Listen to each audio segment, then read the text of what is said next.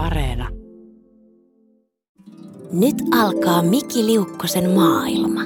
Ja tervetuloa taas tähän ohjelmaan radion Minkäli ääreen. Ja tota, toivottavasti siellä on hyvä meininki. Mulla ainakin on mukava meininki, koska mä oikeastaan nyt viimein, ehkä sanotaan eilen, tajusin, että mistä tuossa mun mm, kirjassa, mitä mä oon kirjoittanut pitkä aikaa, niin mistä siinä on kysymys. Ei siinä mennyt kuin puoli vuotta, mutta välillä oli olo vähän semmoinen, kun jos olette nähneet sellaista elokuvaa, Lukas Moodyssonin elokuvaa kuin Reikä sydämessä, niin Mä en nyt muista sitä, mitä se leffassa tapahtui, mutta mä näin myöhemmin dokumentti siitä, kun sitä leffaa tehtiin. Ja se periaatteessa oli niin, että kukaan näyttelijöistä ei tiennyt, mistä helkutista siinä koko elokuvassa on kysymys. Ja Lukas Moodusson vaikutti, siis ohjaaja vaikutti itsekin siltä, että se ei oikein ollut varma, mitä tässä tehdään. Ja se istui siellä lippis silmillä siellä nurkassa ja samaan aikaan kun kohtausta näyteltiin, niin se kirjoitti sitä koko ajan lisää ja muutteli sitä ja se muuttui kukaan siinä matkan varrella. Ja lopulta näyttelijöillä meni hermo, se dokumentti oli periaatteessa sitä, että näyttelijät karjuu sille Lukas Moodissa, että nyt jumalauta joku tolkku tämä homma ja mitä tässä tapahtuu? Ja niin edespäin. Ja se vaan istui siellä, öö, mä tiedän. Ja vähän semmoinen olo oli, mutta nyt siitä, siitä tilanteesta on päästy nyt pois. Ja on ihanaa, kun saa jonkun asian vähän koherentimpaan pakettia, on joku suunta, mihin mennä. Mennä viimein ja kuitenkin siinä nyt noinkin kauan kesti ja jopa paristaa sivua ö, vei ennen kuin mä tajusin, että okei, tästä tämä kertoo. Että nyt, nyt tämä voi niinku alkaa tämä kirja, että nyt on 200 sivua vähän rakenneltu ja nyt tästä pääsee eteenpäin ja sitten se ehkä lähtee siitä pikkuhiljaa, toivotaan parasta mutta niin edespäin. Oikeastaan joo, mm, ettei nyt jää levy pyörimään ja levyn pyörimistä tulikin mieleen se, että se liittyy tämän päivän aiheeseen. En siis puhu ufoista, paitsi että ne oli lentäviä lautasia. Ei tuo pyörivä levy mit, liittynyt mitenkään. Siis piti puhua, piti puhua musiikista. Musiikista piti puhua. Ö, aihe, mikä on jostain kumman syystä jäänyt käsittelemättä, varmaan ehkä siitäkin syystä, että se on itselle ollut jotenkin niin päivän selvä ja semmoinen asia, mikä mua kiinnostaa ja sitten mä en ole vaan jotenkin, mä oon ohittanut sen, just sen päivän selvyyden takia. Ja myös ehkä siksi, että se on, kun se on aiheena, se on sellainen kuitenkin, että se on niin läsnä ja, ja tota, sellainen, mikä koskettaa kaikkia ihmisiä, mikä ei ole jonkun tietyn esoteerisen niin piirin oma juttu, vaan se on tämmöinen universaali kieli, niin kuin voisi sanoa kirjailija Aldous Huxley – sanoi, että hiljaisuuden jälkeen musiikki on se, mikä parhaiten pystyy ilmaisemaan sanomatonta, mikä on varmasti ihan totta. Mutta tota, musiikki on nyt tietenkin taas sellainen aihe, että, että siinä on niin monta tulokulmaa ja tota, mm, mä ajattelin, että mä mietin sitä vähän niin kuin ensin historian ja tuommoisten käsitteiden kautta ennen kuin mennään omakohtaisuuksiin tai musiikin eri muotoihin ja millä tavalla se vaikuttaa ja mitä merkityksiä sillä on ja niin edespäin. Mutta nyt joka tapauksessa kaikkia nyt varmasti tietää, mitä musiikki tarkoittaa, mitä sillä tarkoittaa. Tulee siis kreikan kielen sanasta mousike, joka tarkoittaa säveltaidetta ja ihan tällaisella niin kuin fysikaalisella tasolla kysehän vaan niin kuin ilman väreilystä ja järjestäytyneestä äänestä ja muusta. Yksi määritelmä voisi tietenkin olla se, että musiikilla että se koostuu melodioista ja harmoniasta ja dynamiikasta ja rytmistä ja sointiväristä ja sitten rakenteesta.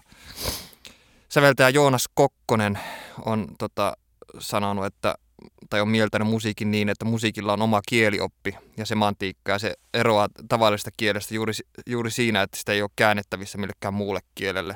Ja se on oikeastaan musiikissa hienoa, että se on sinänsä universaalia, että, että jokainen ihminen ymmärtää sitä ainakin jollakin tavalla. Ja vaikka ei sitä nyt tykkäiskään, niin se ei nyt ole mitenkään liitoksessa siihen, että sitä ei ymmärtäisi ollenkaan. Musiikki on määritelty tietenkin historian varrella tosi monella tavalla.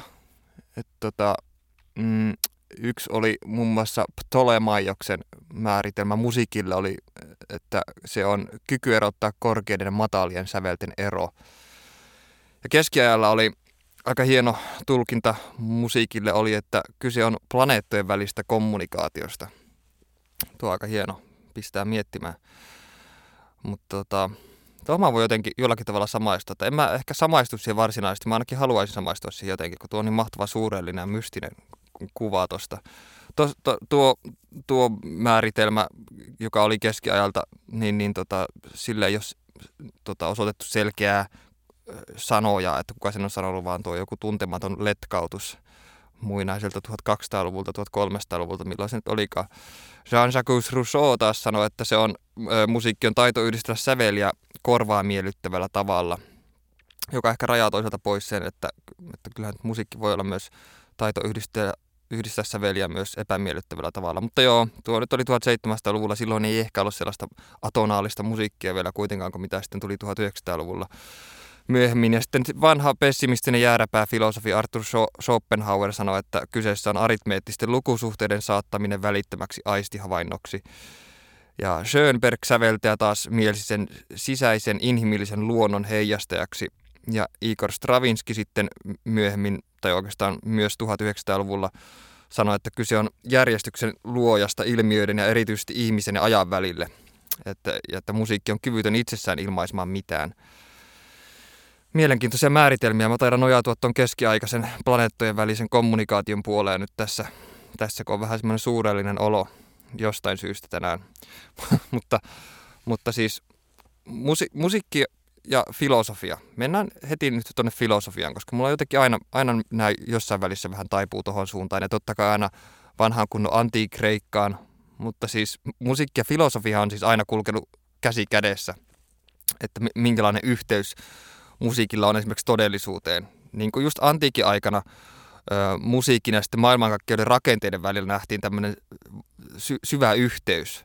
Ja sitten tästä ontologisesta peruslähtökohdasta niin filosofit sitten rakensi erilaisia hahmotusmalleja todellisuuden luonteesta. Ja, t- ja, ja tällä tavalla mä ainakin itse suhtaudun edelleen musiikkiin, jos en aina ihan niin tietoisesti niin tiedostamatta. Siis sillä tavalla, että mun mielestä musiikki on aina jollain tavalla, jos, jos mä ajattelen sitä jotenkin syvällisemmin, enkä, enkä suhtaudu musiikkiin pelkästään jonain niin taustahälynä tai jonain tunnelman luojana tai muuten, niin jos mä haluan lähestyä sitä vähän sanotaan kunnianhimoisemmin, niin mä oon aina nähnyt siinä jonkun semmoisen tietynlaisen asioiden yhtenäistävän voiman, tai että se niin yhtenäistää tiettyjä semmoisia asiaintiloja, mitä ei oikeastaan muuten pysty selittämään. Että se tavallaan tekee jotkut asiat koherentimman miksi, tavalla, jota ei, ei osaa selittää. Että siinä vaan tulee semmoinen tietty aha-elämästä, okei, tästä on kyse, mutta sitten on vaikea oikeastaan sanoa, että mikä se tämä on. Ja oikeastaan se ei ole edes se pointti, se pitää vaan jättää siihen ja antaa se musiikin tavallaan viedä se siihen koherenttiin, koherenttiin muotoon. Mut siis, ö, mutta niin kuin tiedetään kuitenkin niistä vuosisatojen saatossa, niin nämä paradigmat on kuitenkin muotoutunut uudestaan kerta toisensa jälkeen noista antiikin ajoista – eteenpäin. Ja tota, sitten tänä päivänä tämä tieteellisen metodiikan kehitys ja kulttuurisen muutoksen myötä, niin me, tämä meidän käsitys maailmankaikkeuden rakenteesta on tietenkin paljon monimutkaisempia, monisyisempiä, niin kuin just tuolla antiikin aikakaudella. Ja sitten nämä, tämä tieteellisen metodiikan niin tekninen kehitys on sitten tuonut taas hirveästi uusia sovellutuksia, joiden avulla ihmiskunta taas kykenee muokkaa ympäristöä ihan semmoisella tavalla ja niin tehokkuudella, mitä ennen koskaan nähty. Ja toisaalta sitten tämä niin kuin informaation määrän älytön kasvu on tuonut muassaan sitten tällaisen mm, tietyn yhtenäisyyden hälvenemisen ja erilaisten maailmankäsitysten hajautumisen jopa siinä määrin, että näiden maailmankäsitysten sisällä itsessään on myös ha, niin kuin, hajautumista ja entropia olemassa. Et, tota, um, to, tosin siis tämä hajautuminen, niin hajautumis, ainakin tunnehajautumisesta joka on monesti sisäinen, mutta se on, siinä on myös totta kai ul, ulkosta niin kuin, ö, todellisuuden perää, niin, niin se voi myös johtua siis tästä koko planeetan oikeastaan kattavasta tämmöisestä sähköisen kommunikaation verkostosta, joka mahdollistaa sitten tiedonvälityksen ja sitten ne, niin erilaisten kulttuuripiirien, väl, kulttuuripiirien välillä, mutta myös samalla, vaikka se onkin oikeastaan yhdistävä tekijä, niin siinä on myös jotain semmoista erottavaa samaan aikaan, että, että se ei ole sinänsä varsinaisesti face-to-face kommunikaatio tai se ei tee oikeastaan kommunikaatiosta kauhean yksinkertaista, vaan että siihen liittyy kaikenlaisia kommervenkkejä ja sun muuta sekasotkoa, mikä taas sitten voi alun perin näyttäytyä vähän koherenttina, mutta sitten se ei todellisuudessa ole sitä. Ja mm, sitten kun, kun tämä kuitenkin tämä moderni ra, rationalistinen maailmankuva asettaa siis kyseenalaiseksi tämän maailmankaikkeuden perimmäisen yhtenäisyyden, niin, niin sitten tässä niin kuin luonnontieteiden etujoukossa aiemmin tämmöisille tuntemattomille seuduille tunkeutuva kvanttimekaniikka taas osoitti jo sen epistemologisessa rakenteessa, siis tämän materiaalisen todellisuuden jakautumisen yhä syvempiin niin ulottuvuuksiin koko ajan. Että oikeastaan sitä kvanttimekaniikan kehittymisen kautta sitten ollaan alettu huomaamaan se niin kuin kaos ja jakauma kaiken, kaiken niin kuin alla tai kaiken ytimessä ja sitten, että nekin jakautuu vielä erilleen. Ja toisaalta sitten kuitenkin samaan aikaan, kun tästä kvanttimekaniikan sisäpiiristä mennään ns. ulommalle kehälle niin sanotusti, niin, niin ne osoittaa tämän tämmöisen rationaalisen ja mekaanisen ideaalin rajoittuneisuuden. Että se ei välttämättä kerro ihan kaikkia siitä, minkälainen on maailman rakenne. Ja oikeastaan tuossa vaiheessa tulee myös musiikki aika tärkeään osaan siinä mielessä, että vaikka olisikin kuinka pitkälle kehittynyt, niin tie, tieteelliset teoriat olisi kehittynyt vaikka kuinka pitkälle, me koko ajan tehtäisiin uusia kvanttimekaanisia harppauksia eteenpäin, niin sitten kuitenkin jotain jää aina ulkopuolelle. Ja siinä mun mielestä musiikki tulee aina sitten siksi, joka kiteyttää lopulta sen, mikä jää ulkopuolelle ja mikä on niin laskennallisuuden ja analysoinnin tavoittamattomissa. Mehän ollaan siis kulttuurina kuitenkin erikoisissa tilanteissa siinä mielessä, että, että nimittäin siis tämä meidän tiedon ja ymmärryksen muodostuksen niin tällaiseksi lippulaivaksi nostettu tieteellinen maailmankuva osoittaa niin kehittyneimmissä haaroissa tämä maailmankuvan vääjäämättömän sortumisen, että se ei kestä tällaista, että se koko ajan kun se menee vaan pienemmäksi ja pienemmäksi, niin lopulta se niin hajoaa ja semmoinen tietty pohja ja struktuuri menettää semmoisen mm, konkreetti- tai koherenttiuudensa tai muuten. Ja kyse on ehkä aika paljon siitä, että, että kuinka syvälle siihen menee tai kuinka pitkälle sitä ajattelee, mutta joka tapauksessa vaikka sitä ei edes ajattelisi, niin se kuitenkin vaikuttaa siihen, millä tavalla maailma jäsentyy tai minkälaisia muutoksia esimerkiksi voi tapahtua, sanotaan vaikka infrastruktuurissa tai, tai ihan psykologian tasolla tai muuten. Tämä nyt vähän liitelee tuolla siellä täällä, mutta tämä kuitenkin vähän liittyy tähän musiikkiin jatkuvasti. Se on tuolla taustalla. Tässä on niin kuin voi kuvitella jonkun soundtrackin tuolle taustalle. Ja siis, jos siis musiikki oli niin keskeinen osa tällaista arkaista maailmankatsomusta, niin tämä, tämän uudenlaisen musiikin ymmärti, ymmärtämisen kautta voidaan kenties ymmärtää myös samalla, samalla tämä uutta epistemologiaa tai niin kuin, mihin tämä kvanttimekaniikka on esimerkiksi menossa. Ainakin näin mä luulen tai olettaisin. Mutta sitten on hankala tietenkin kuvitella, että millaista tämä ihan, ihan uudenlainen musiikki olisi. Ja se on niin kuin sävellyksellisestä kannalta älyttömän kiinnostavaa. Että esimerkiksi Mä en tiedä, mikä nyt on semmoista varsinaisesti ihan uutta ja päräyttävää, mihin mä nyt viime aikoina törmännyt. Mä muistan ainakin joitain vuosia sitten, että mä mm, ihastelin jonkin verran säveltäjä Kaija Saariahon musiikkia, vaikka en klassista musiikkia muuten oikeastaan kuuntele, mutta siinä oli mulle jotain uutta. Mutta toisaalta sitten siinä oli myös se epäilys, että onko se mulle uutta vaan sen takia, että mä en ole oikeastaan perehtynyt siihen, missä klassisessa musiikissa mennään. Ja se oli oikeastaan aina, mitä mä olin kuunnellut. Mutta joka tapauksessa BBC ihan vasta äänesti Kaija Saariahon maailman tärkeimmäksi elossa olevaksi säveltäjäksi. Eli onnea hänelle siis. Joo, eläköön Kaija. No niin, kuitenkin. Siis kun, kun, kun pyritään tutkimaan tämän musiikin ja mm, kokemuksellisuuden suht, suhdetta, niin pitää löytää joku tällainen epistemologinen, mä nyt hoin tuota sanaa, niin epistemologinen jatkuvuus näiden tarkasteltavien ilmiöiden välille. Eli siis jos, jos musiikin kokemuksellisuus siis luonno, luonnollistetaan tämmöiseksi muutoksiksi organismissa, eli tarkastellaan esimerkiksi niin fysiologisia vasteita suhteessa siihen aistittavaan ilmiöön, niin ei välttämättä ole johdonmukaista tässä tapauksessa pyrkiä jäsentämään tämä musiikkia perinteisen musiikkianalyyttisten käsitteiden kautta. Eli siis tämä data, jota saadaan fysiologista vasteista, on niin kuin suht välitöntä suhteessa musiikkianalyyttisiin käsitteisiin, kuten esimerkiksi duuriha, duurisointuharmonia, koska duurisointu harmonia sisältää huomattavasti useampia abstraktioiden kerrostumia kuin taas fysiologisista vasteista saatu data. Mä en tiedä, meneekö tämä nyt ihan ohi, mutta, mutta siis mä yritän jotenkin tiivistää tämän järkevämmäksi. Siis tämmöinen, sanotaan nyt vaikka tämmöinen näkyvämpi ja konkreettisempi ja laskettavampi data, jota voidaan niin tulkitse, josta voidaan siis tulkitsemalla eriyttää tämmöistä erilaista informaatiota. Kun musiikki nyt kuitenkin on periaatteessa vain ääntä, joo, kyllä, ja ilman värähtelyä ja noin edespäin, mutta se vaikutukset esimerkiksi tunnetiloihin ja, ja noin on niin paljon abstraktimpia ja arvaamattomampia. Ja jos siis ö, puretaan just, just tota, vaikka tämä duurisointuharmoniaa, tai aletaan purkamasta jotenkin, niin siihen liittyy niin paljon kaikkia mahdollisia tekijöitä, mitä siihen liittyy. Että se ei ole pelkästään tiettyjen niin sävelkorkeusten tai sävelkorkeusvaihteluiden tämmöistä niin tutkimista, vaan sitten myös sitä, että millä tavalla se vaikuttaa siihen vastaanottajaan. Ja sitten se voi vaikuttaa vastaanottajan yleensä tavalla, joka ei ole yhtään samanlainen kuin toisen ihmisen, joka kuulee sen sa- saman asian. Että siihen vaikuttaa niin paljon tietyt temperamenttitekijät ja ympäristö ja, ja sitten niin, mielentila sillä hetkellä ja muuten. Mutta sitten siinä on kuitenkin se, musiikissa on aina se vahvuus, että, että vaikka kyse on aika sellaista intiimistä ja henkilökohtaisesta kokemuksesta, niin siinä on paljon tämmöistä yhdistävää tekijää, että monet ihmiset tykkää kuitenkin samanlaisesta musiikista, tai tietynlainen musiikki vetoaa suuren massaan ja tietynlainen taas ei, ja sitten, sitten kun se musiikki yhdistää tätä massaa, niin siinä saadaan semmoinen niin kuin yhteisöllisyyden tunne ja sitten tunne siitä, että tässä nyt jaetaan jotain. No joo, siis lähinnä mitä tuolla äskeisellä, äskeisellä tota, umpifilosofis-teoreettisella sekasotkulla niin haettiin takaa, niin oli nimenomaan se siis tämä musiikkiin liittyvä tietty varmuuden ja yhtenäistämisen kokemus tässä maailmassa, joka nyt on älyttömän hajanainen ja sirpaloitunut ja hämmentävä.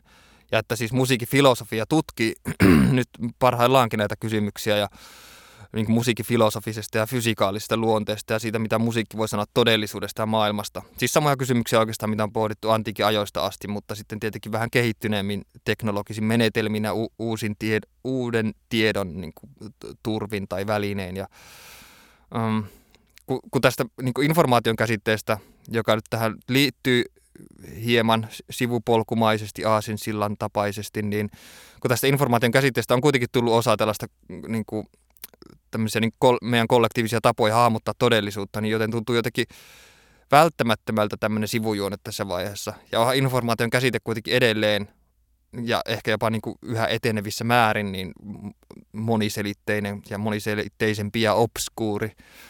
Anteeksi tuo sana. Siis tarkoitin sano, piti sanoa hämmentävämpi tai jotenkin vaikeammin tulkittava tai hahmotettava. Ja yleisessä käytössä informaatio on siis käsitteenä samaan aikaan itsestäänselvää ja vaikeasti tavoitettava.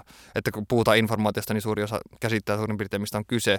Ja tässä, niin tässä esimerkiksi tällä yleisellä käytöllä mä tarkoitan nimenomaan tämmöistä yleiskielistä puhetta informaatioteknologiasta ja informaatioyhteiskunnasta ja, ja, ja datasta ja muusta tämmöisestä.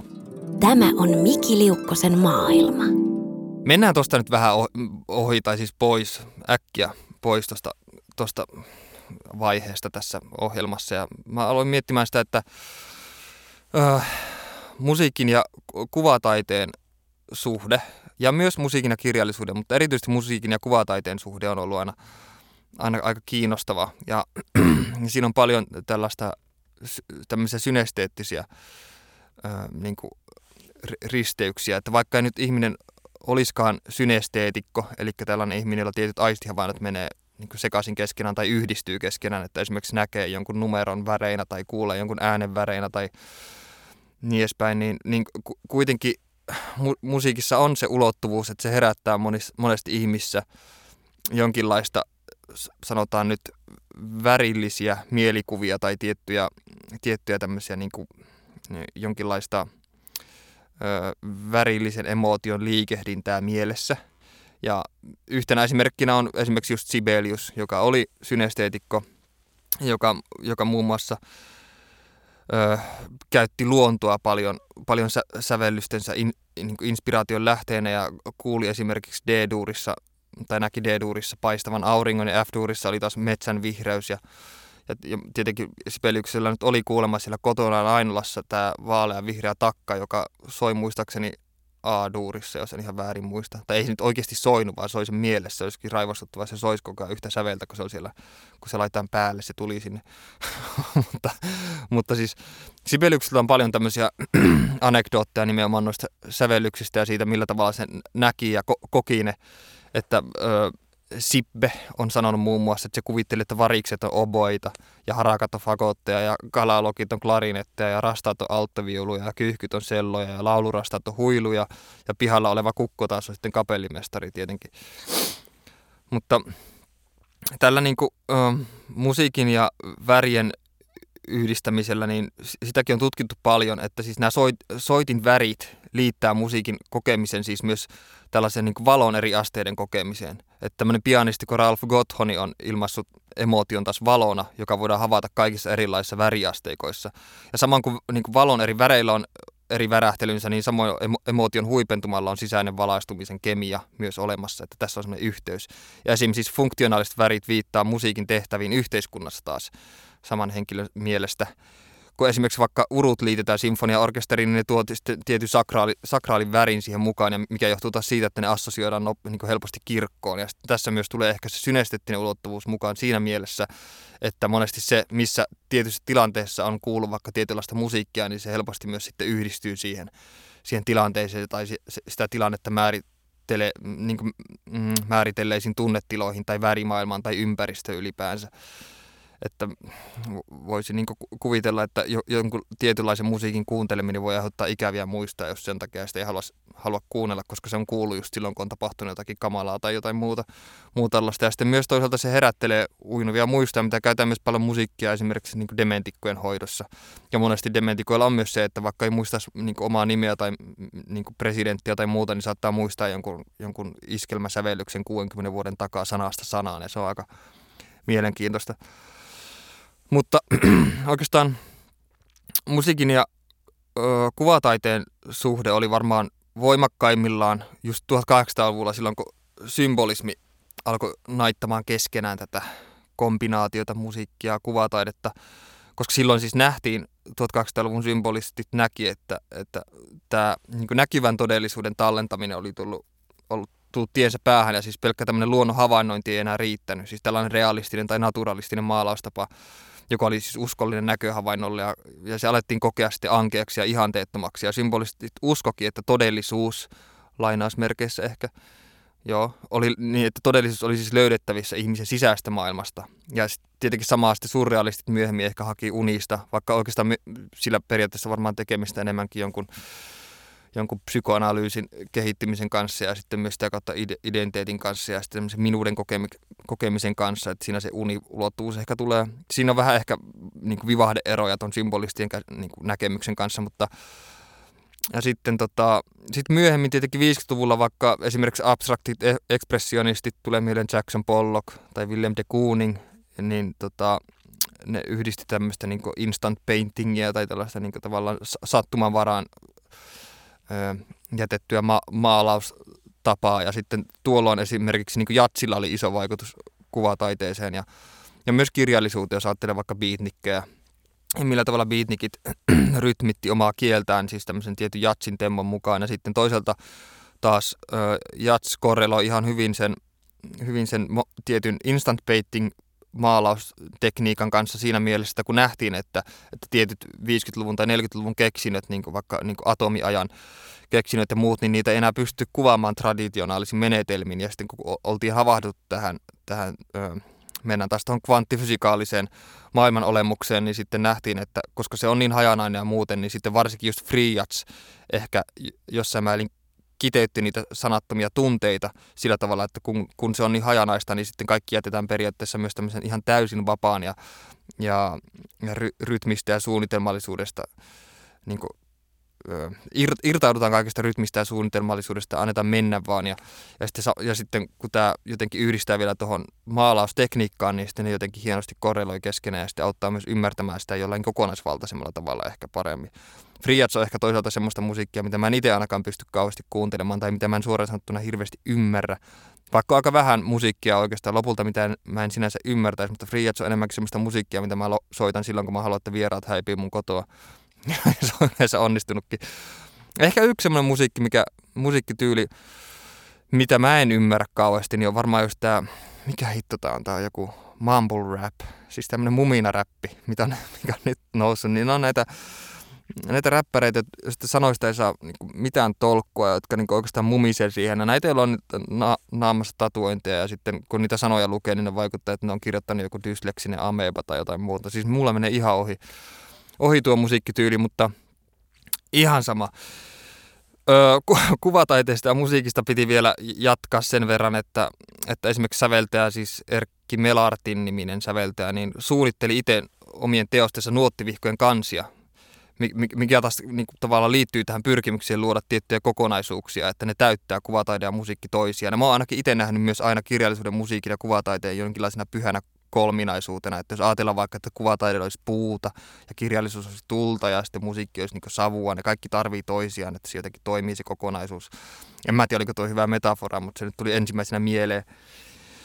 Mieleen ja kuitenkin mä oon aina nähnyt, että ne jollakin tavalla täydentää toisia. Että se, mitä ei voi sanoa sanallisesti, niin se voi sanoa musiikin kautta ja mitä ei voi sanoa musiikin kautta, niin se voi sanoa ku, niin ku, kuvataiteen kautta ja sitten lopulta ne, kun ne yhdistää jollakin tavalla joksikin kokonaisvaltaiseksi, niin silloin saadaan jokseen, jokseensakin edes 360-asteinen kuva niin kuin ihmiskokemuksesta tai ehkä siitä, millä tavalla ihminen hahmottaa maailman. Niin niitä kaikkia tarvitaan keskenään.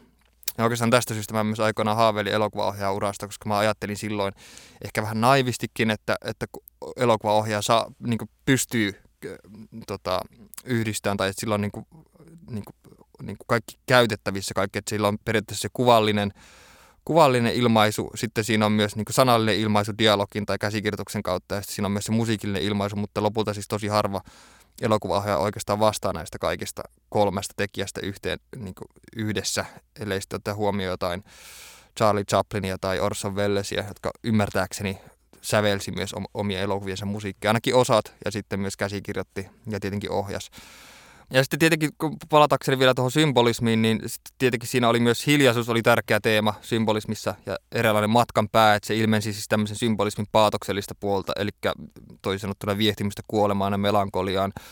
Ja, ja siihen liittyy siis nämä talvi- ja yömaisemat ja, ja mietiskelevät tota, henkilökuvat ihmisistä ja melankolisiin mietteisiin vaipuneita äh, maalauksia kalpeista tyypeistä nurkassa istumassa jossain noen keskellä tai muuta. Mä en tiedä, mitä mä selitän. Mutta siis ö, hiljaisuus on myös, oikeastaan hiljaisuudesta tuli mieleen John Cage, onko tuttu säveltäjä, joka sävelsi tämän 4.33 nimisen kappaleen, joka on siis 4 minuuttia ja 33 sekuntia pitkä sävellys, joka on pelkkää hiljaisuutta. Ja siinä on mielenkiintoista se, että se on sävelletty pianolle, vaikka sillä ei oikeastaan mitään väliä, millä instrumentilla se soitaan, koska siinä ei ole mitään. Ja muistaakseni joku punk-bändi on tehty, tehnyt sitä coverin myös tästä kappaleesta, mikä on aika, aika nerokas idea. Ja tuo pituus, mä myöhemmin opin 4 minuuttia 33 sekuntia, niin se on oikeastaan sattumaa, mutta sitten sattumaa on myös se, että 4 minuuttia 33 sekuntia on, on yhteensä 273 sekuntia ja absoluuttinen nollapisti on miinus 273,15 celsiusastetta. Näin sivuhuomiona. Saat, siis ihan täyttä sattumaa varmasti, mutta mutta kuitenkin ihan mielenkiintoinen pikku anekdootti tähän väliin. Sitten symbolismi tuli tietenkin tiensä päähän ja sitten nykyaika taas kehotti kääntymään takaisin kohti elämää eikä enää tuijottelemaan sinne omaan, omaan ontologiseen napaansa ja menemään sitten vähän eteenpäin siitä. Mä tätä jaksoa mm, mietiskellessäni kuuntelin joitain musiikkipodcasteja ja tota, havahduin, havahduin siihen, että, että tota, että kuinka oikeastaan niin kuin auttamattoman pihailevan musiikin, nykymusiikin suhteen, mutta samalla mä myös huomasin sen, että mä oon aina ihaillut tietynlaista tämmöistä musiikkinörtteyttä, että musta on mahtavaa kuunnella, kun jotkut musiikista todella innostuneet ihmiset puhuu musiikista, ja kun ne lataa niitä artisteja siihen semmoisella hirveällä vimmalla ja analysoi jotakin niin kuin tiettyjä biisiä tai tiettyjä albumeita ja vertaa niitä johonkin toisiin albumeihin ja sitten soundimaailmaan ja Oikeastaan monet niistä jutuista menee multa tietyssä mielessä ohi, koska mä en aina ymmärrä, että mikä tuossa tietyssä jutussa on niin mielenkiintoista että, että, on, että joku, niin kuin, joku tietty miksaus jostakin biisistä on jotenkin parempi kuin joku toinen. Tai kyllä mä voin siis ymmärtää sen niin kuin tietyllä tasolla, mutta se määrä, että jostakin tuommoista niin miksauksen mikroerovaisuuksista jaksetaan puhua 20 minuuttia, niin siinä on jotakin todella hienoa. Ja mun kustannustoimittaja on itse asiassa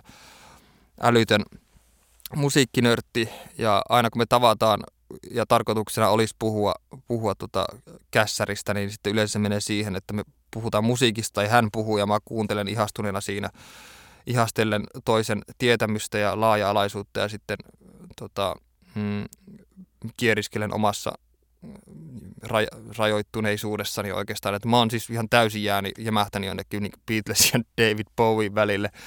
Välille, vaikka jonkin verran tietenkin nykymusiikkia tuleekin kuunneltua, mutta nuo on ehkä sellaisia artisteja, mitkä vaikutti joskus murrosiässä lukioaikoina ja ne on jotenkin jäänyt ja joihin mä aina palaan jatko on semmoiset, että vaikka uutta musiikkia löytyy koko ajan, on semmoisia artisteja, mistä mä jotakin ihan uusia, mistä mä oon innostunut.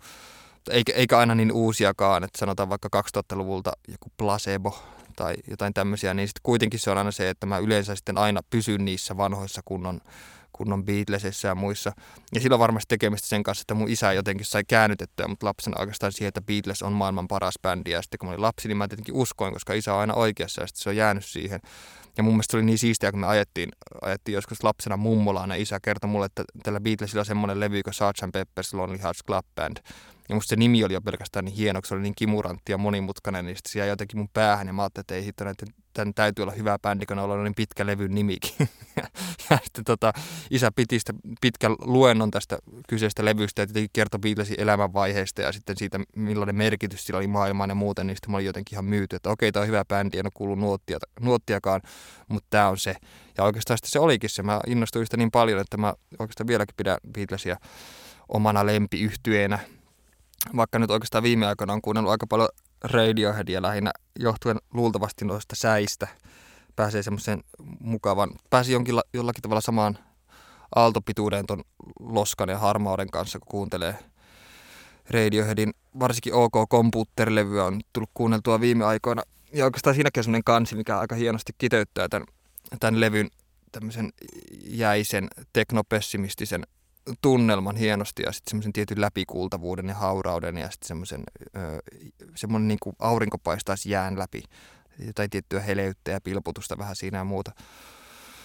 Um, mutta mulla siis on aina ollut, ollut niin kuin musiikki on aina ollut siis täysin puhtaasti abstrakti kokemus, että mä en ole koskaan tuntenut tarvetta yksinkertaisesti sen syvempää analysointia. Että totta kai mä huomaan, huomaan koska on myös työskennellyt studiossa ja, ja so, soittanut bändissä, niin sitten huomaan sen, että milloin joku kuulostaa huonolta ja milloin joku tarvii tietynlaisen miksauksen ja minkälainen soundi sopii esimerkiksi tähän vi- virvelirumpuun, että se jotenkin niin kuin soljuu siinä paremmin sen biisin mukana, tai että, tai että se toisi siihen jotakin semmoista särmää, että se olisikin jotenkin yllättävää tai yllättävän tökerö niin, että se nostaisi sitä biistä esiin jotakin semmoisia luonteita tai jotakin semmoista ö, väritystä, mikä mikä tota, olisi muuten voinut jäädä sitä biisistä huomaamatta tai jättänyt sen biisin lattiaksi, että tietyt semmoiset niin överiydet aina sopii siihen, siihen paljon.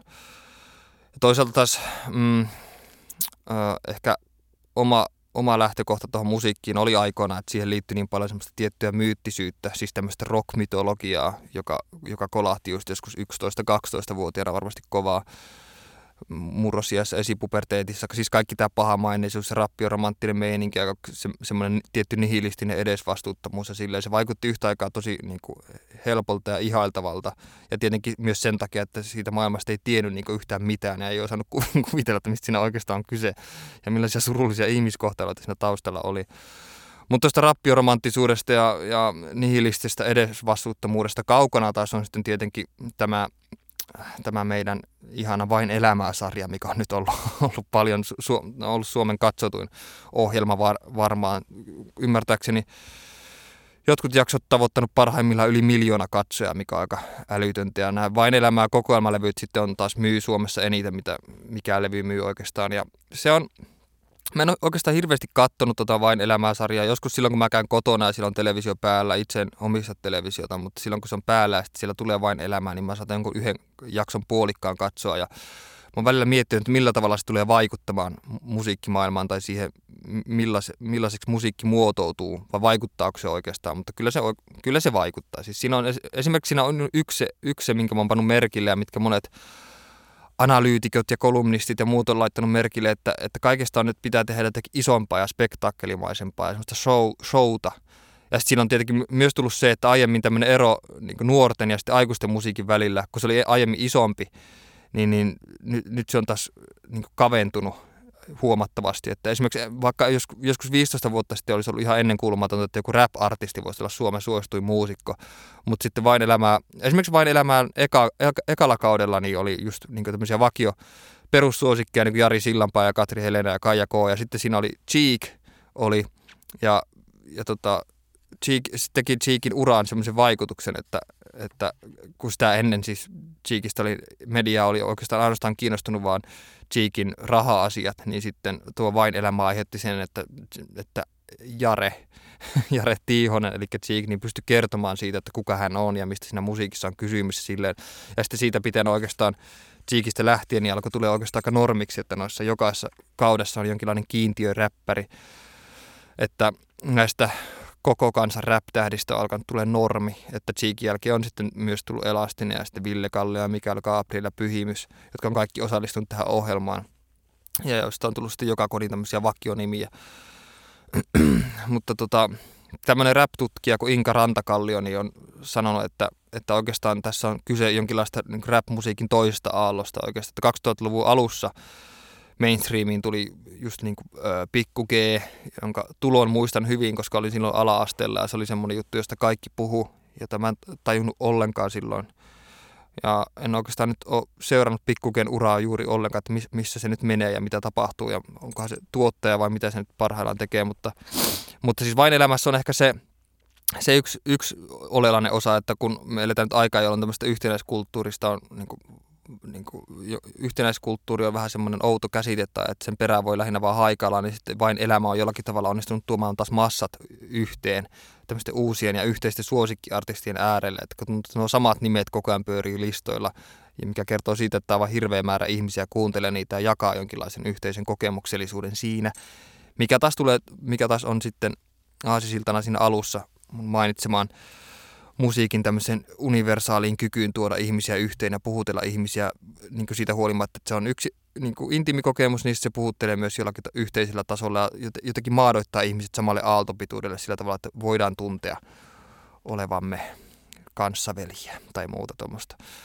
Ehkä tuossa vain elämässä on se, että, että, mm, että siihen pelkästään siihen osa, osallistuminen on jonkinlainen palkinto, että se lähestulkoon niin kuin varmistaa sen, että nousee kansakunnan supertähdeksi ja sitten, no edespäin mikä aika, no joo, en mä tiedä, pitäisikö sinne kilpailla tai muuta. Ehkä ainoa oikeastaan rap-artisti, mikä ei noussut juurikaan kansakunnan suuren suosioon, vaikka olikin vain elämässä, oli ö, Nikke Ankara, rap-artisti, joka sitten heitteli jotain inhottavia kommentteja siinä ja sitten taisi sillä sitten kaivaa kuopan itselleen. Mutta joo, en mä siitä tiedä sen enempää. Sen mä kuitenkin tiedän, että mä oon törmännyt nytten, oliko se nyt New York Timesissa tai jossakin oli ö, pitkähkö essee, essee tota tästä TikTok-sovelluksesta, jos olette kuullut sellaista sovelluksesta. Siis kyse on tämmöistä ö, sovelluksesta, jossa levitään tämmöisiä meemivideoita, jotka, joiden taustalla yleensä on joku, joku biisi ja sitten ihmiset lipsynkkaa siihen päälle tai, tai tekee jotain hassua ja niin edespäin. Mä en ole siis juurikaan katsonut niitä koskaan, mutta, mutta se on vaikuttanut musiikin tekemiseen siis sillä tavalla, että, että esimerkiksi biisejä sävelletään, näin oli siinä New York Timesin artikkelissa oli, että niitä sävelletään niin, että ensin sävelletään jonkinlainen koukku ja sen ympärille sitten ra- niin kuin, tota, katsotaan, että miten se koukku niin menee läpi tuossa meemimaailmassa, TikTokin maailmassa. Ja jos se menestyy hyvin, niin sitten sen jälkeen sitten aletaan vasta rakentaa sitä biisiä sen ympärille. Että ensin tarvitaan se koukku ja yleensä se on jo, jollakin tavalla niin kuin jotain, jotain vähän hassua tai mieleenpainuvaa tai muuta. Ja samassa artikkelissa mainittiin tämmöinen artisti kuin Lil Nas X, joka oli tämmöinen kappale kuin Old Town Road, joka alkoi alkoi keräämään suosiota oikeastaan vasta sen jälkeen, kun se alkoi leviämään näiden meemivideoiden mukana siellä TikTokissa. Ja sitten se, sen jälkeen se on nyt tällä hetkellä vissiin yksi tämän hetken kuunnellumpia kappaleita maailmassa. Mä en ole itse edes kuullut sitä, mutta, mutta mä en tiedä haluanko mä edes kuulla sitä, mutta siis lo, niissä videoissa on ymmärtääkseni joku semmoinen jo, kyse jostain siitä, siis näissä videoissa, missä tuo Old Town Road soi, että siinä niin kuin, normaalisti pukeutuneet nuoret hörppää jotain mystistä jihaa mehua ja sitten kun ne on juonut sitä ja sitten se tulee just se biisi droppi tai joku tämmöinen, niin sitten niistä kuoriutuu jotain tämmöisiä cowboyta tai jotain muuta. Mä en, mä en oikein tajua, mistä siinä on kyse. Pitäisi ehkä katsoa se, mutta mutta en tiedä. Mutta se on, se on ihan mielenkiintoista, millä tavalla tuo tulee alkaa, al, alkaa vaikuttaa musiikin tekemiseen, että tuleeko niin biiseistäkin kohta jotain niin attention spamin mittaisia 15-sekuntisia tai semmoisia niin Twitter-biisejä melkein, että ne on vaan semmoisia välähdyksiä ja sitten tulee seuraava biisi ja sitten seuraava. En mä tiedä, ainakin se va- vaikuttaa luultavasti siihen, millä tavalla biisejä sävelletään, jos ei siihen, että millaisia niistä tulee, mutta ainakin luulen, uskoisin, että biisistä alkaa tulemaan lyhyempiä, että enää semmoisia Bohemian Rhapsodyn tai Stairway to Heavenin tai jotenkin prokebändien 20 mittaisten biisien tyylisiä kappaleita tuskin enää tulee ihan samalla syötöllä. Tai ainakaan niistä ei tule enää niin kuuluisia, vaikka tietenkin aina vastareaktioitakin tulee. Ja voisin kuvitella, että tulee vielä joku semmoinen artisti, joka taas te, niin haistaa paskat tulee kaikille ja alkaa tekemään semmoisia puolituntisia rock-operoita tai jotain muuta, mikä voisi olla ihan mielenkiintoista myös. Ja varmasti semmoisia onkin. En ole seurannut, en tiedä. Tämä on Miki Liukkosen maailma. Öö, niin, siis oma musiikkihistoria oikeastaan Mä en oikeastaan muista, miten se alkoi. Tietenkin siinä oli aika paljon sitä, että, että tota, mm, mulla oli yksi kaveri ainakin silloin, jonka isosisko soitti kitaraa. Ja, ja sitten sit mä muistan ajatellen, niin mä olin ehkä just joku 11-vuotias, mä muistan ajatellen niin vaan, että se vaan näytti siistintä, se kitarasoittaminen.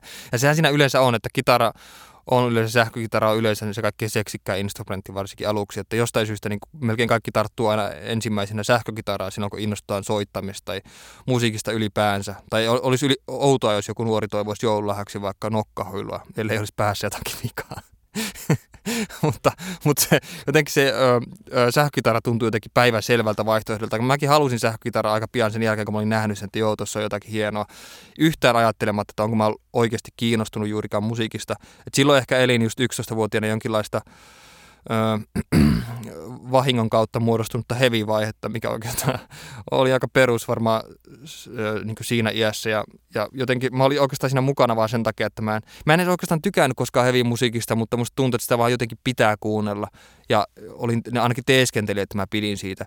Ja sitten kun mä sain kitaran joululahjaksi tai silloin 12-vuotias, niin, ensin, niin mä aloin heti harjoittelemaan just tai metallikan kappaleita, mikä oli siinä, siinä mielessä hyvä, että että jos ei menty nyt ihan syvään päähän, niin ei menty ainakaan ihan matalimmasta päästä. Että ne kappaleet kuitenkin oli aika haastavia, varsinkaan jos ei ollut koskaan koskenut kitaraan. Ja sitten semmoinen tietty tekninen osa, niin osaaminen, kun se oli asettanut heti aika korkealle sen, että pyrkii soittamaan just jonkun tuommoisen niin kahdeksan minuutin heavy-epoksen ja treenasi sitä sängyn laidalla sitten kuukausi tolkulla. Ja sitten se viimein oppi, niin oli tavallaan hypännyt semmoisen leirinuotion rämpyttelyn yli kokonaan ja mennyt suoraan tämmöiseen niin riffittelykikkailun.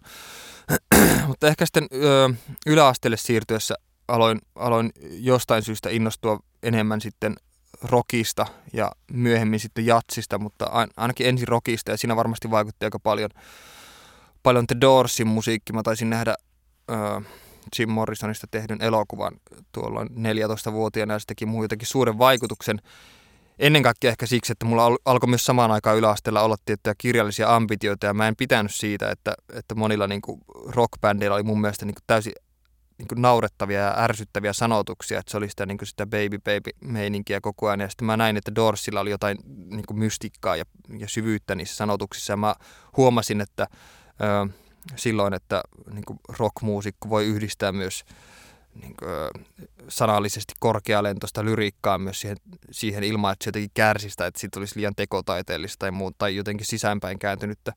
Ja oikeastaan tuo Dorsi-musiikki sitten myös vaikutti siihen, että sitä kautta alkoi sitten löytämään. Kun, kun sitten luin myöhemmin Morrisonin elämäkerran, niin löysin sieltä paljon myös muita, muita kirjailijoita ja runoilijoita, erityisesti Arthur Rimbaudin löysin, jonka siis uudelleen syntymän Morrison uskoi olevansa, kuten myös kirjailija Henry Miller myöhemmin, mutta mutta tota, ja, ja sitten sieltä löytyikin Nietzsche, että kaikki, kaikki nämä beatnikit ja muut, ja sitten, sitten myös paljon yhtyeitä ja erityisesti jatsmusiikki. Ja jatsmusiikissa oli ehkä se hieno, että just yläasteen jälkeen, kun päätin pyrkiä musiikkilukioon, niin ää, mä näin, että jatsissa oli, oli semmoista jonkinlaista niin enemmän vielä teknistä haastavuutta, koska silloin oli erityisen tärkeää jostain syystä, niin kuin, että oli tärkeintä soittaa niin helvetin hankalia biisejä, helvetin pitkiä biisejä, helvetin monimutkaisia, että oli ihan sama, sama niin kuin, että oliko ne koskettavia tai millään tavalla varsinaisesti vaikuttavia, kunhan oli vaan niin kuin, että sormet vaan bilisi kitaran kaulaa pitkin ja se oli niin kuin kaikkein tärkeintä. Mutta oli mitä oli, oli se kuinka pinnallista tahansa, niin kuitenkin se sitten niin kuin sen, että mä lopulta sitten pääsin musiikkilukion soittotestien per- perusteella ja sitten siellä tietenkin tätä musiikillista osaamista ja sitten syventymistä kaikenlaisiin erilaisiin genreihin ja muuhun sitten vielä vietiin vielä pidemmälle ja sitten oli paljon teoriatunteja ja käytiin klassisen, niin klassisissa konserteissa ja sitten käytiin läpi musiikin historiaa ja jatsin historiaa ja muuta tällaista mikä sitten vaikutti paljon. Ja myös samoihin aikoihin tuli, tuli perustettua myös ähm, bändi niihin aikoihin muutamien samanmielisten ihmisten kanssa tuolla musiikkilukiossa. Ja musiikkilukiossa oli ylipäänsä muutenkin aika mahdotonta olla, jos, jos ei soittanut bändiä. Tai sitten siellä yksinkertaisesti ihmiset perusti bändejä yhtenään, että niitä syntyikö sieniä sateella koko ajan, koska se oli täynnä vaan muita muusikkoja. Oli, se oli aika helppoa, ei tarvinnut laittaa ilmoitusta mihinkään lehteen tai mitään muuta tuollaista.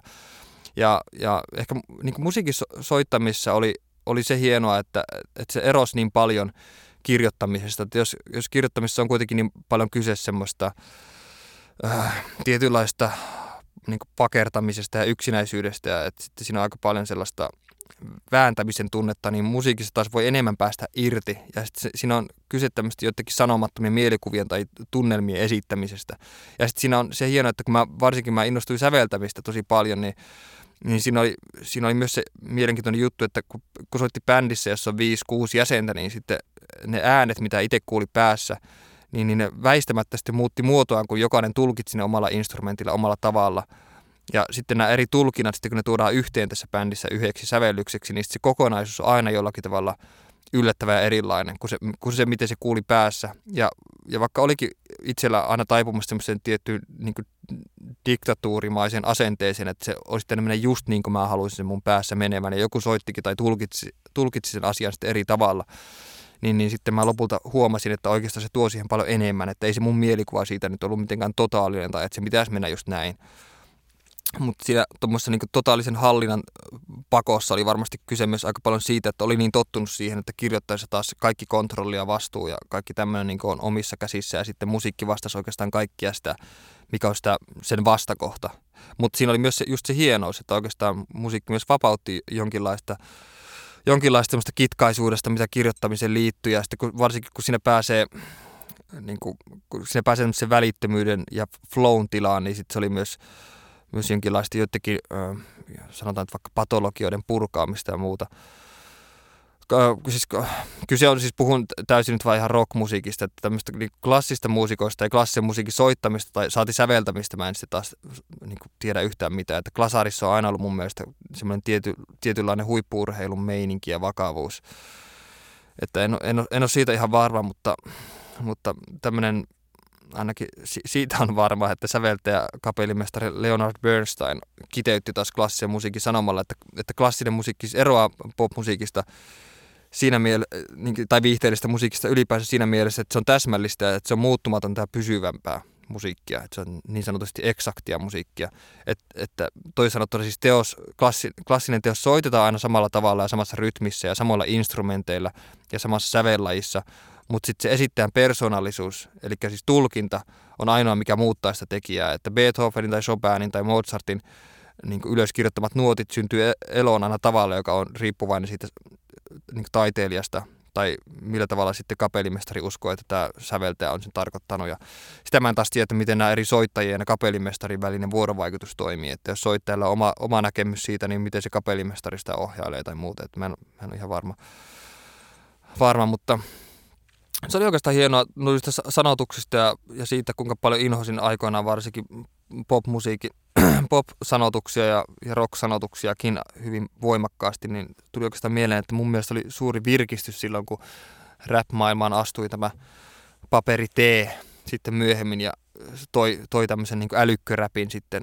suureen suosioon. Ja mä oikeastaan silloin aloin myös itsekin vähän niin innostua räpistä ja oikeastaan myös aloin löytämään semmoista rap-musiikkia, mikä, mikä myös, niin kuin, missä mä näin jotain, jotain niin samastuttavaa tai jotain niin kunnianhimoista, mitä mä en ollut ennen nähnyt. Yksinkertaisesti varmaan pelkkää omaa viitselijättömyyttäni tai muuta että Wutan Clan löytyi esimerkiksi silloin, ja Wutan Clan oli yksi sellainen artisti, mikä mulla pyöri koko ajan taustalla silloin, kun mä kirjoitin O-romaania, ja se oli siinä mielessä helppo, että kun siinä nyt kuitenkin räpätään englanniksi, niin se ei haitan ollenkaan mitenkään sitä kirjoittamisprosessia, ettei samalla tavalla kuin kahvilassa kirjoittaessa, kun taustalla se on joku Suomi Rock-kanava, niin sitten huomaa, että on kirjoittanut puoli sivua just jotakin Hektorin tai Anssi Kelan sanotuksia vahingossa paperille, että kun nyt alkaa syöpyä sieltä, niin siinä englanninkielisessä musiikissa oli se hyvä puoli, ja sitten toisaalta se toi tiettyä rytmiä ja energiaa ehkä siihen itse kirjoitusprosessiin.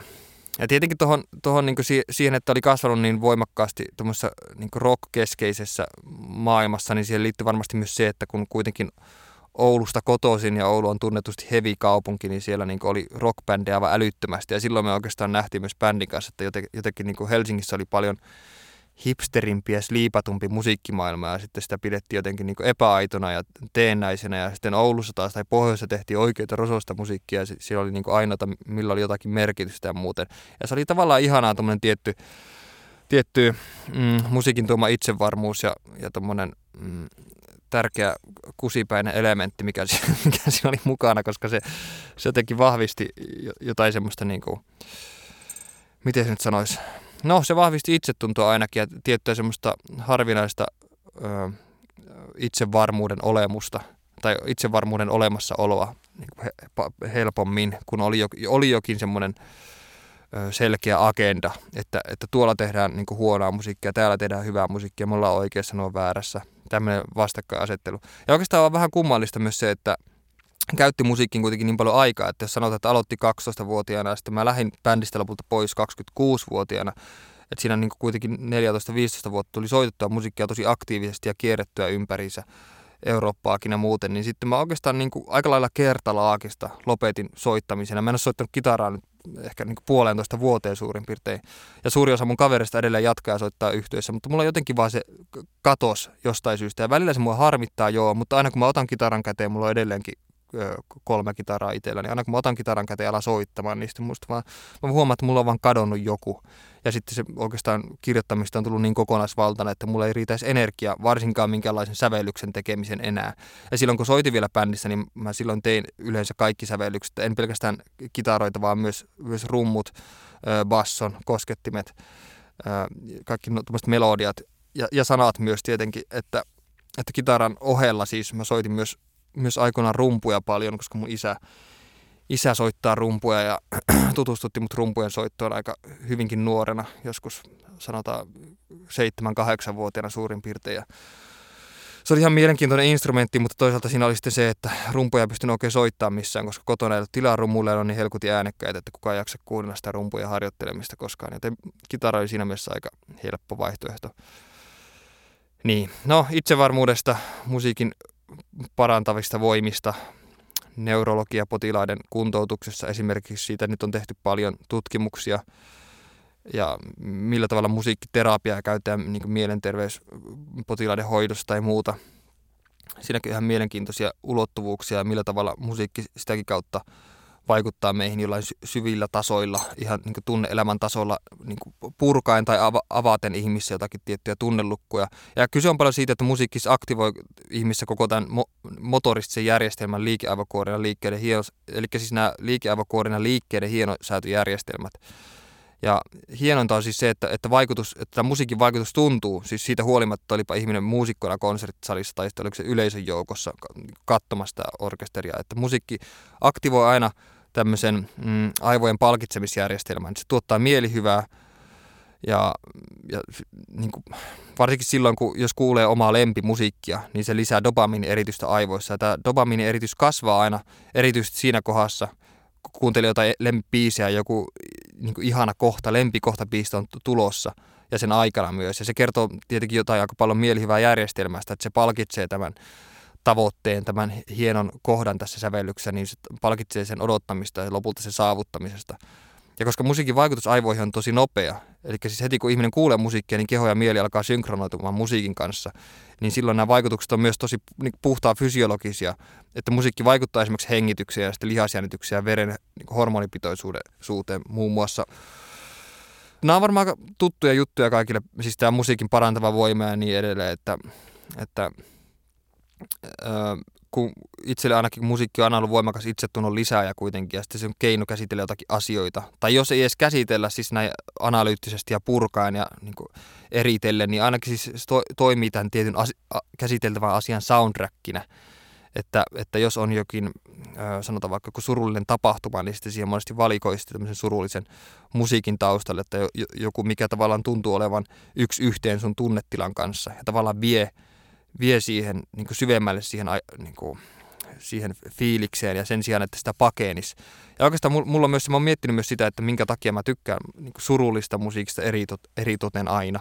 Et siinä on varmasti jotakin tekemistä sen kanssa, että mä oon aina nähnyt surullisessa musiikissa jotakin syvää jossain määrin, että, että kun se on tietenkin, kun se tavallaan pakottaa enemmän kohti jotain asiaa sen sijaan, että iloinen musiikki tavallaan irrottaa sitä tilasta ja vie semmoisen niin hälläväliyden tilaan jossain mielessä ja semmoisen niin kuin, uh, You Only Live Once meininki, mikä ei ole mulle ainakaan itselle yhtään luonnollinen tila.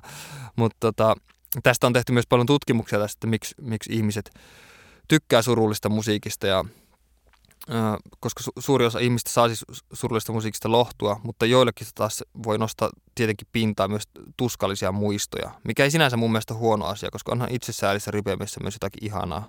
Ja jos ei varsinaisesti itsesäälissä, niin ainakin siinä tavallaan siinä melankoliassa rypeämisessä mun mielestä, mun mielestä ainakin, mutta mä en tiedä mikä siinä on. Mutta siis on tehty paljon erilaisia tutkimuksia Englannissa, Japanissa ja, ja, ja muualla maailmaa siitä, että miksi ihmiset kokee mielihyvää, kun ne kuuntelee surullista musiikkia. Ja yksi kysely tehtiin muun muassa Suomessa ja Englannissa, jossa vastaajia oli yhteensä 2500 silloin. Ja suuri osa näistä kysy, niin kyselyyn vastaajista niin kuvaili kokemuksia surullisesta musiikista miellyttäväksi. Ja, ko, ja, ja kolmanneksella tämä musiikin kuuntelu taas johti mielialan kohenemiseen. Ja se tuotti yleensä nautintoa joko puhtaasti musiikillisten tai esteettisen kokemuksen kautta tai musiikin tuoman lohdun vuoksi silloin. Ja tämän vastaisten mukaan siis surullinen musiikki ja sen tunteet kietoutu muistoihin voimakkaasti ja henkilökohtaisiin mieleyhtymiin. Ja nämä kokemukset sitten liittyy usein vaikeaan elämäntilanteeseen, jossa musiikki toimii hyvänä vertaistukena. Ja tällöin ja tämä viittaa oikeastaan siihen, että millä tavalla se vie myös samalle aallonpituudelle silloin. Siinä on tavallaan jotakin niin kuin, öö, ymmärtäväisen ystävän, ystävän fiilistä mukana silloin, kun menee tuohon melankolian, melankolisen musiikin maailmaan ja istuu siinä surkuttelemassa omassa makuuhuoneessa. No, sitten oli vielä, jos näistä tu- näihin tutkimuksiin nyt päästiin, niin pakko mainita vielä yksi japanilainen tutkimus, joka tehtiin vuonna 2013, jossa selvitettiin, että millä tavalla ihmiset reagoivat surulliseen musiikkiin, jos ne ei, jos ne ei itse ole kuunteluhetkellä surullisia. Ja nämä ö, tulos, tulokset osoitti sitten, että ihmiset tunsi olonsa aika ristiriitaiseksi siis tämmöisessä tilanteessa. Ne koki siis musiikin herättämään suru jotenkin niin yhtäältä negatiivisena, mutta samalla sitten koettiin, että siinä on jotakin elähdyttävää ja positiivista. Koska näiden tutkijoiden mukaan siis kukaan ei kuuntelisi surullista musiikkia, jos se tuottaisi pelkkää surua. Sehän on niin aika selvää yleensä. että tämän musiikin mukana on niin aina tultava jotain positiivista myös, että se surullinen musiikki nyt ei ole pelkästään vain surullista sinänsä, vaan siinä on myös positiivista puolensa ja, sit, ja tota, sitten 2017 myöhemmin niin Japanissa myös, en tiedä oliko sama tutkimusryhmä, mutta kuitenkin että siinä yritettiin sitten pureutua syvemmälle tämän surullisen musiikin aiheuttamiin tunteisiin. Ja siinä tämä tutkijoiden lähtökohtana oli se, että musiikki voi aiheuttaa kahdenlaista fysiologisia reaktioita, että on väristyksiä selkäpiissä ja sitten on itkua. Ja nämä tutkijat pyysi koehenkilöitä ensin kertomaan, että millainen musiikki aiheuttaa niille väristyksiä ja millainen musiikki saa itkemään. Ja sitten nämä jaettiin tämmöisiin väristys- ja itkuryhmiin. nämä, nämä tota, tutkittavat ihmiset laitettiin sitten kuuntelemaan musiikkia ja aina kun joku sai väristyksen tai tunsi itkun tulevan, niin sitten nämä niin kokeilat paino nappia, koska tutkimuksessa aina pitää olla joku nappi, mitä painetaan. Ja sitten nämä tutkijat havaitsivat sitten näiden ryhmien välillä tämmöisen selvä eron, että väristysten aikana näiden koehenkilöiden syke ja hengitys kiihtyi ja musiikki sai nämä tämmöisen niin kiihtyneeseen ja energistiseen tilaan. Ja sitten itkuaikana taas tulos oli ihan täysin päinvastainen, että nämä ihmisten fysiologiset reaktiot hidastu ja keho rentoutui mutta sitten kuitenkin nämä väristy, väristysten ja, ja itkun kokemukset kuitenkin koettiin aika, aika yksipuolisesti positiivisina. Joo, että siinä on ehkä varmaan noita tutkimuksia lukiessa ja niitä selaatessa, niin ehkä vähän jonkinlaista osvittaa myös siihen, minkä takia itsekin hakeutuu niin helposti tuommoisen musiikin äärelle. Mutta niin, ei mä oikeastaan vähän, vähän niin kuin omia musiikkisuosituksia nyt ei kauheasti tässä loppupuolella juurikaan mieleen tällä hetkellä. Tietenkin on tärkeintä, että kuuntelette kaikenlaista musiikkia, erilaista musiikkia, mutta ennen kaikkea ja pelkästään Beatlesia. Kiitos ja hyvää päivänjatkoa. Tämä oli Mikki Liukkosen maailma.